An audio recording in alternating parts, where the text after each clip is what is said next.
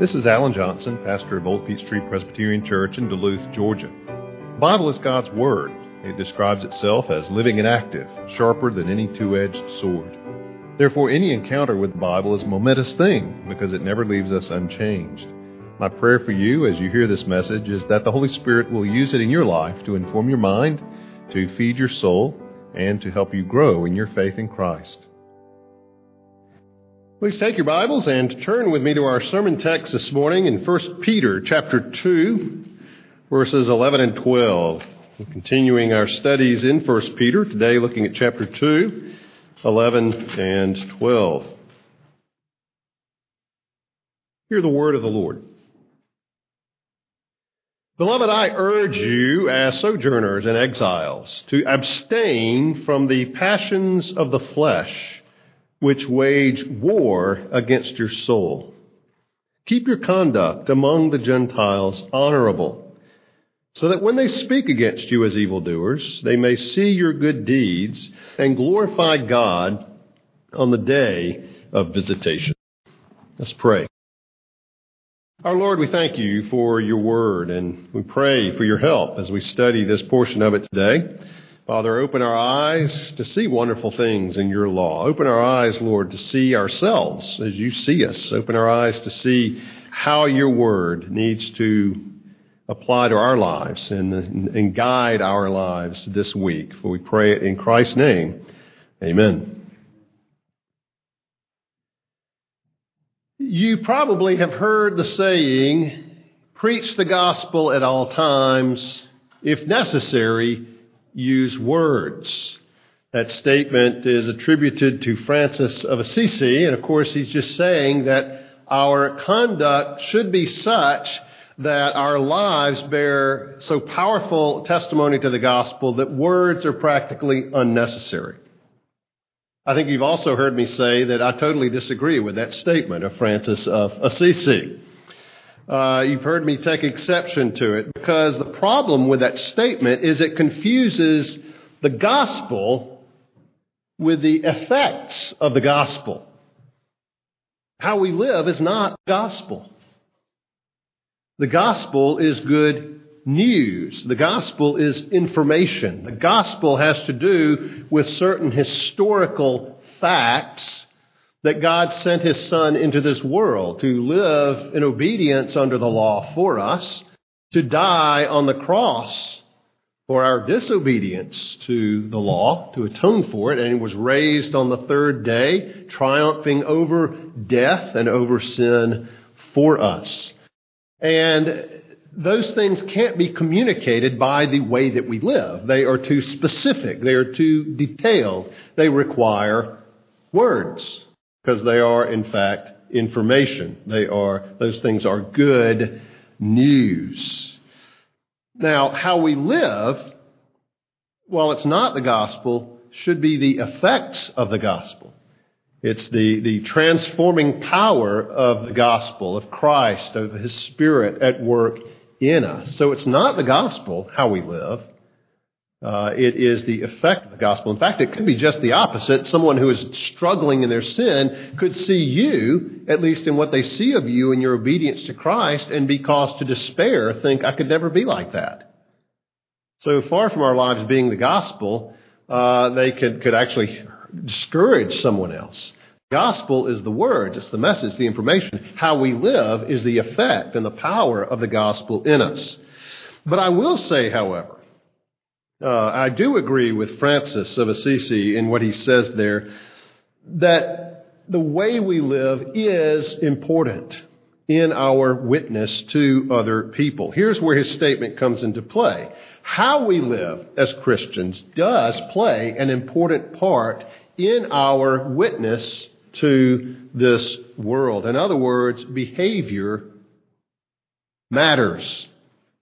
It matters in the first place because it, it, it, is, uh, it gives a first impression to those around us. When someone meets you and gets to know you, even before they know maybe that you are a Christian, they see the way you live. They see, they, they hear the way you talk. They get a sense of the things that are a priority to you and things that not only you do, but things that you will not do.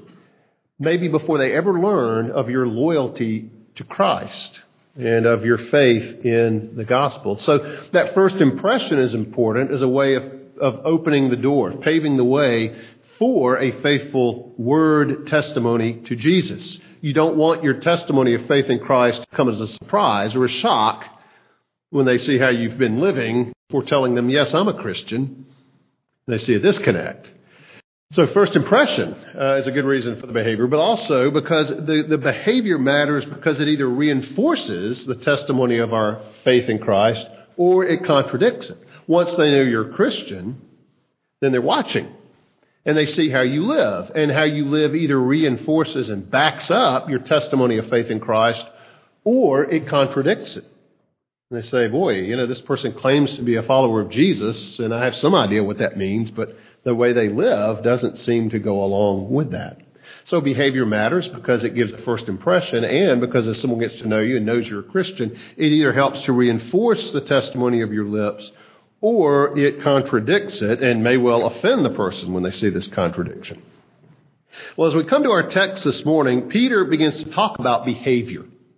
Now, up to this point, he's been giving the indicatives of the gospel, the, the, statements about the things that are, you know, what God has done for us in Christ and who we are in Christ. Factual matters. This is who God is and what He has done, and therefore this is who you are as Christians. It's, it's information given to us. We're familiar with this pattern in Paul's writings, you know, where in uh, in Ephesians, you know, the first three chapters are information about what God has done for us in Christ. And then in chapter four, Paul hits the therefores. Therefore, live this way, be this way, do these things because of who you are in Christ. As was pointed out, the, men's, uh, the, the Grace and Men Conference, which some of us uh, enjoyed Friday and Saturday this weekend, um, you know, you look at Romans, the, the first, the first exhortation, the first imperative, the first statement to do something in Romans doesn't come until chapter 12. The first eight chapters, Paul is explaining the gospel. 9, 10, and 11, he's talking about the gospel in relationship to Israel and what's going on there. And then he comes to 12 and he says, Therefore, I urge you, brethren, you know, by the mercies of God, to offer up yourselves as living sacrifices. And so it is here. Peter has established the gospel and who we are in Christ. And now he kind of enters the body of his letter by saying, in light of who you are, this is how you live. And notice he doesn't begin with therefore, as Paul so, so often likes to do, that logic of now this, therefore that. But he begins with a very personal appeal. He says to them, Beloved, this, this personal, this affectionate, this endearing appeal to them. Because Peter wants to come across not as a tyrant, not some authoritarian figure whose apostleship has gone to his head, but as a fellow follower of Jesus, as, a, as more of a father to these believers to whom he writes. And he appeals to them in an affectionate way, beloved. And in, in Greek, it is the word for love, those whom I love. And so he wants to, to, to cushion, it's not that his exhortations are harsh, but he wants to, to put them in the context of his love for them, his concern for their well being. And so he begins uh, with this word beloved. He does it one other time, actually, and that's just before talking to them about persecution in chapter 4, verse 12. Beloved, do not be surprised at the fiery trial when it comes upon you to test you but here he begins his, his, his, exhortations to them, his instructions to them by reminding them that they are dear to him, that he loves them, and that what he is saying is for their well being, much as parents speaking to their children might teach them in that context of love and an assurance of, of regard for their children. Well, he gives two basic instructions, two verses here, and essentially two basic instructions with some supporting information that we'll look at. First instruction, the first basic instruction that he gives to them, and in Scripture here gives to us, is to abstain from fleshly desires. To abstain from fleshly desires. Verse 11. Beloved, I urge you, I exhort you, I beseech you, plead with you, as sojourners and exiles, to abstain from the passions of the flesh which wage war against your soul. Now, we hear the expression passions of the flesh, and we think particularly of sins of the body, sins of sexuality, sexual immorality. Certainly that would be included. uh, living as they were in a, in a pagan environment where, where such immorality was quite common, not only in, in the culture, but in many of the pagan religions. Uh, that was an important exhortation. Uh, in many ways, they lived as we live in a pornographic age, pornographic society. And that's, that, that bombardment comes at them from every side. And so Peter says, I urge you to abstain from these passions of the flesh. They include sins of the body, yes, but it also includes sins of the soul. Now, Peter may well have in mind the more physical sins here, uh, and it's Paul specifically who likes to use the word flesh, the Greek word sarx, uh, to refer not just to the body, but to the fallen and sinful nature but I suspect that that's certainly true here with, with Peter as well. That, that when he speaks of the desires of the flesh, or literally our fleshly desires, that he's referring not just to physical sins, physically, physical sinful impulses, but those that are more of the spirit, those are, that are more of attitude. Let me, let me give you an example of that. I do want to borrow from Paul here to illustrate Peter, but Galatians chapter 5 uh, a chapter you should know, if only because that's where you find the fruit of the Spirit. The fruit of the Spirit is preceded by the works of the flesh.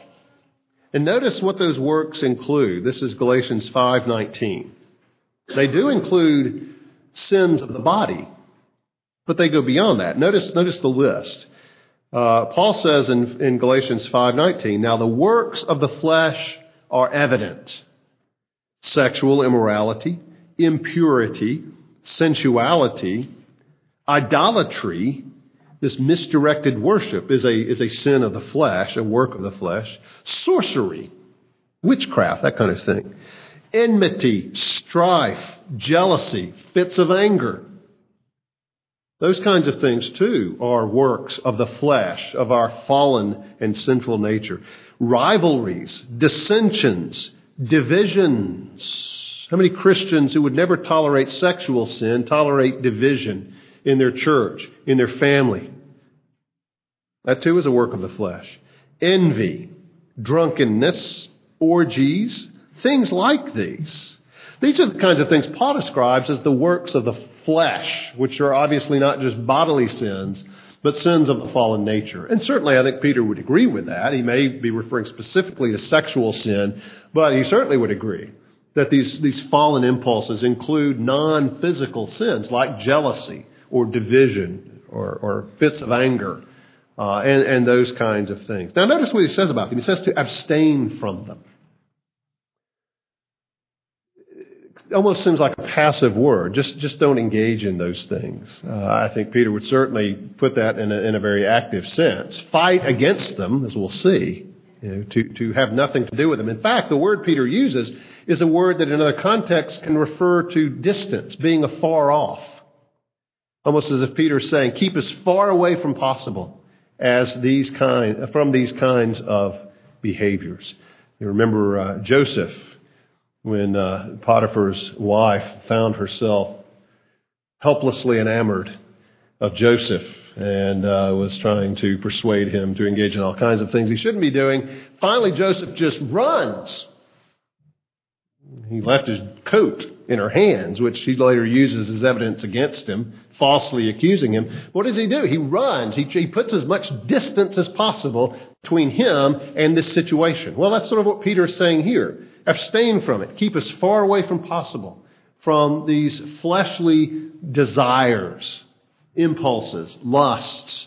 Just run. Keep yourselves out of situations where those things might come into play. Put as much distance between yourself and those things as possible in your Christian lives. Now, as Paul would say, you can't get out of the world. You can't just leave the world. We're surrounded by it. But personally, behaviorally, in our thinking, in all these ways, put as much distance between them and yourself as possible. Now, he gives a couple of reasons. He doesn't just say do it, he gives a couple of reasons.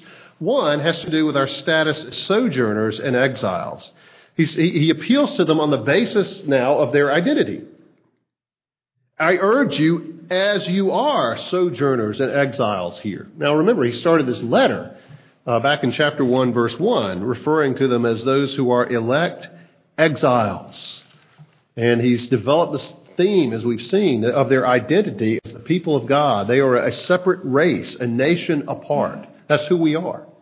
We, we, this is not our permanent home. This, this environment is not our culture as we are the people of God. We are visitors here.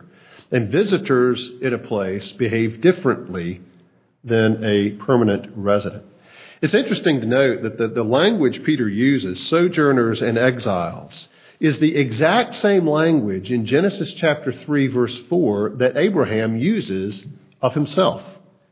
Uh, of course, Genesis was written in Hebrew, but before the time of Christ, the Old Testament was translated into Greek, translation known as the Septuagint. Good uh, which was the Bible of, of Paul. You know, they, they, if you see a, a, difference sometimes when Paul quotes the Old Testament, you go back and read it, and it may be a little bit different. Well, Paul's quoting from a Greek that Greek translation.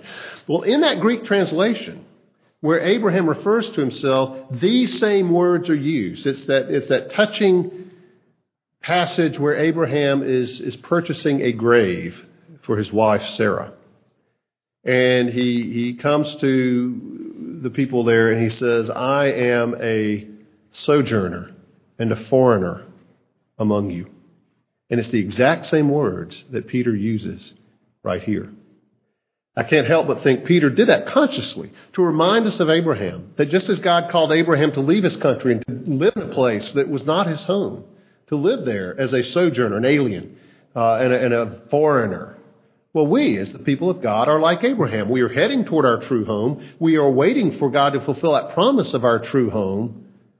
And He gives us the promised land.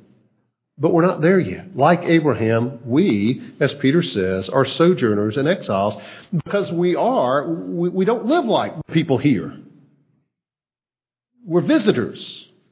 We are a different race. We are a different nation. We are looking for a different home, and the way of living for our people and for our home is very different for the people of this world. And so Peter appeals to us to behave, to abstain from the sinful behaviors of this world around us, the society around us, because of who we are as sojourners, he says, and exiles. But he also uh, argues that we should abstain from these things for a very personal reason. They wage war against your souls.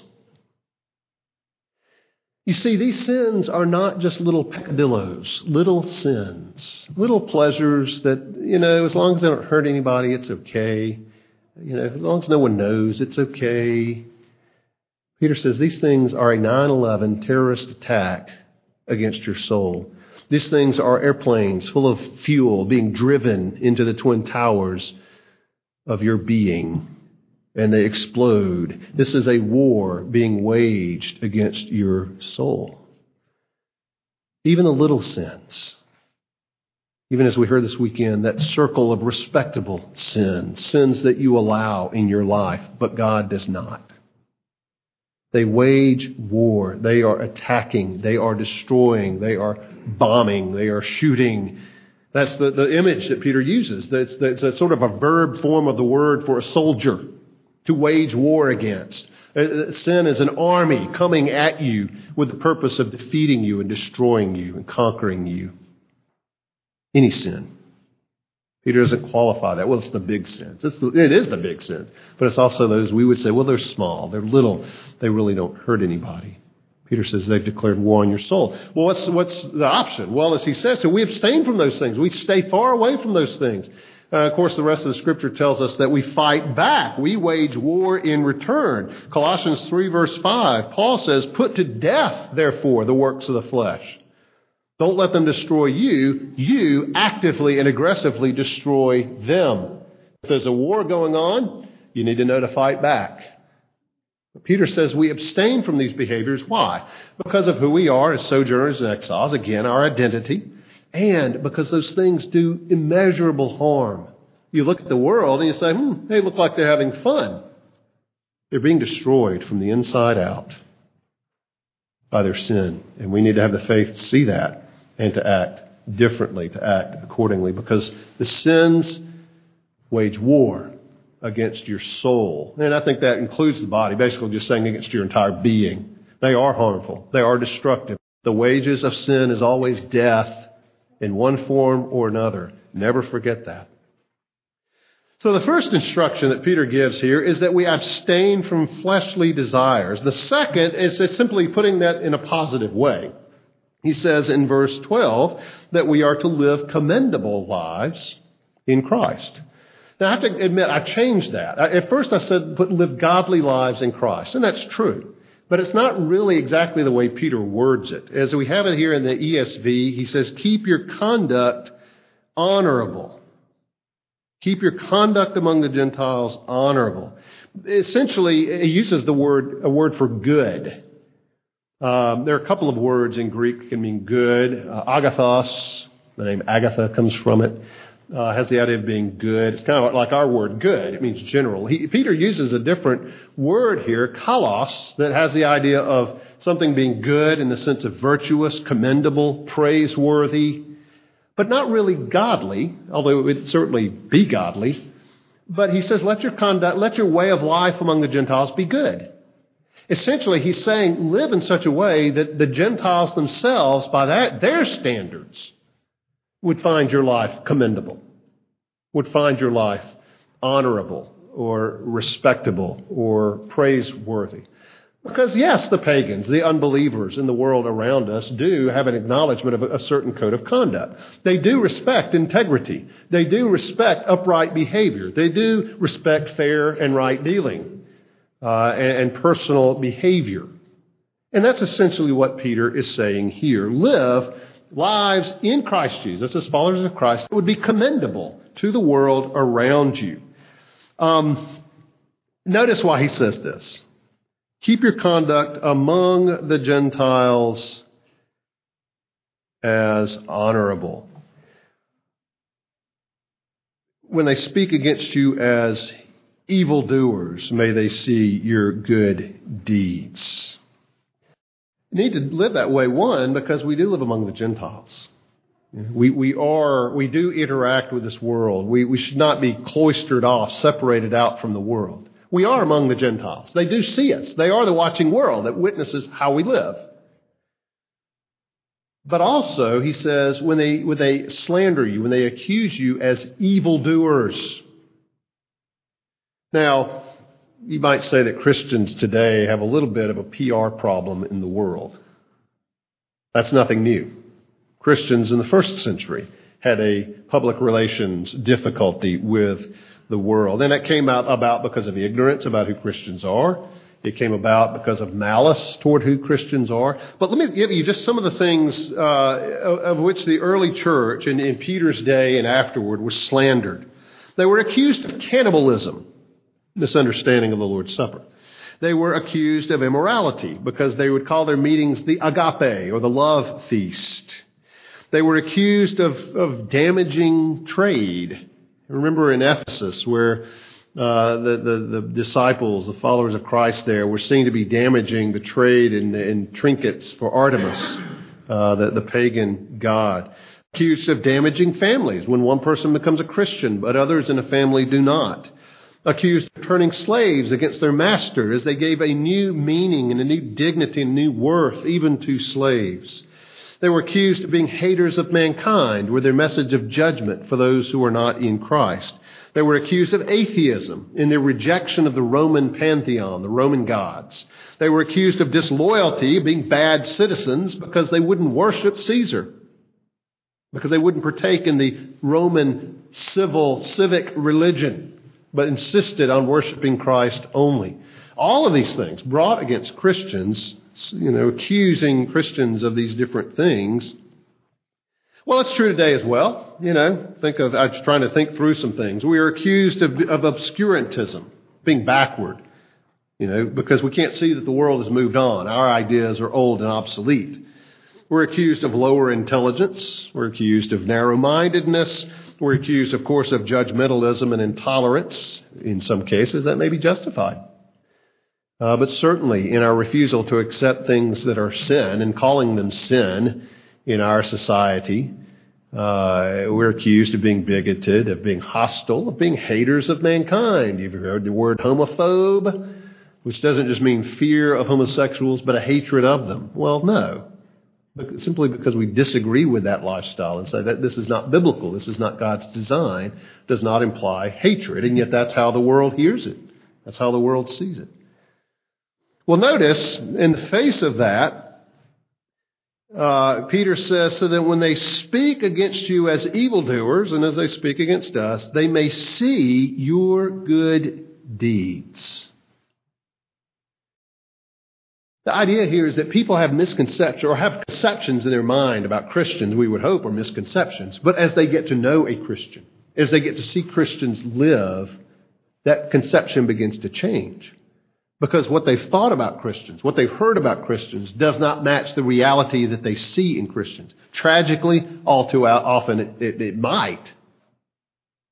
But the ideal is that they see Christ in us and they come to say, you know, everything I heard about Christians was wrong. Or the ideas I got about Christians from the news and TV and sitcoms and the movies just doesn't match the reality in the lives of Christians I know. They will see your good deeds as we live among the Gentiles. Because you see, Christians know, or, the non Christians know what you claim to be. They know what that means. They have some idea. And they'll watch to see if you live up to it. The funny thing about the world is the world can abide fools and immoral people, but it cannot abide the hypocrite. If you never set out any standard of righteousness and you, and you live in complete unrighteousness, they just, yeah, no, there you are. But if you claim to be a believer, they will watch to see if you live up to that standard. And if you don't, they say hypocrite. Now, that's not always fair. Failing to live up to a high standard is not hypocrisy, it's humanity. But a deliberate intent to say one thing and live another is hypocrisy. And it's wrong. Not only does the world condemn it, Christ condemns it.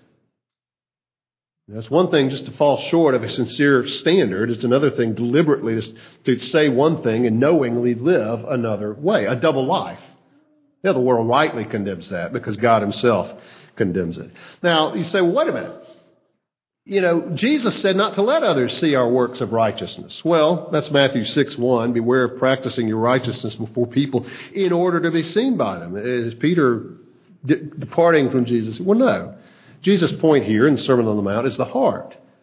You know, if your whole intention of, of giving or going to church or, or worshiping or serving is just so people will see you and be impressed with you, Jesus says that's what you get the applause of men, but God is not impressed. It's two different things. Peter's not talking about that here. Rather, he's applying Matthew 5, 13 through 16, the passage we read earlier about being salt, about being light. Because notice what Jesus says. Let your light shine before others that they may see your good works and give glory to your Father who is in heaven, which is quite an echo uh, that Peter has here of Jesus' words in that passage. So the point is not just so people will see and think well of us. The point is, as we follow Christ, people will see us, and we want them to see Christ in us. They want us to taste the saltiness. They want, we, uh, we want them to taste the saltiness. We want them to see the light of Christ in us. And so glorify not us. We're not seeking praise for ourselves, but for our Father who is in heaven. And those good deeds can take all kinds of forms of service, compassion, of giving. It was interesting. I was, uh, before I came over this morning, looking at the Parade magazine in the AJC, and they had an article in it on what America cares about. And compassion counts more than ever.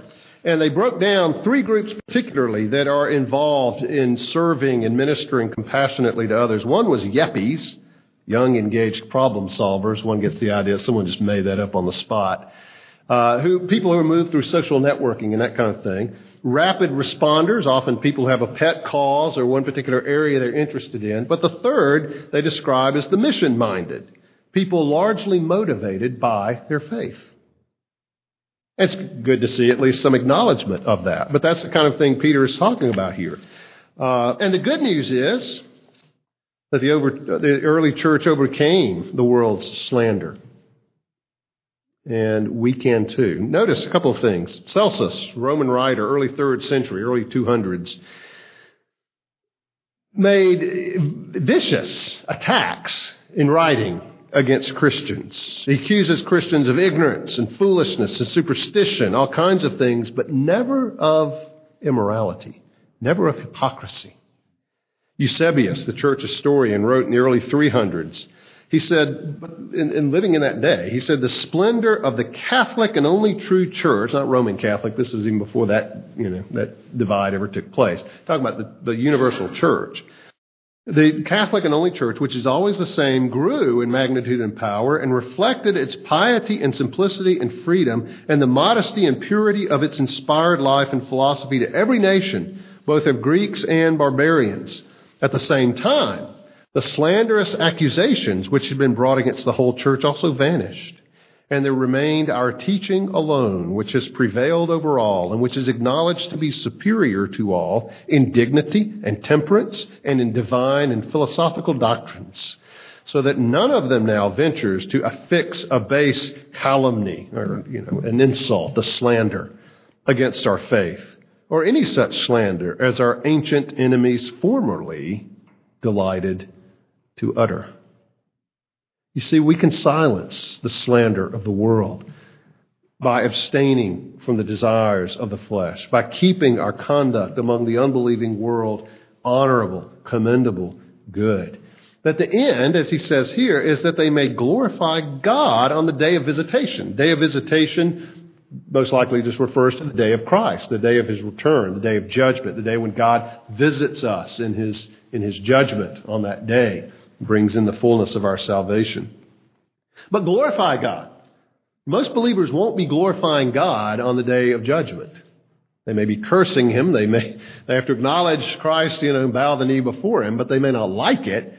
But Peter's speaking of people who do glorify God, which implies that these are people who maybe slandered Christians at one point, but through the verbal testimony and through the witness of a good life, commendable and godly, yes, life, had their minds changed.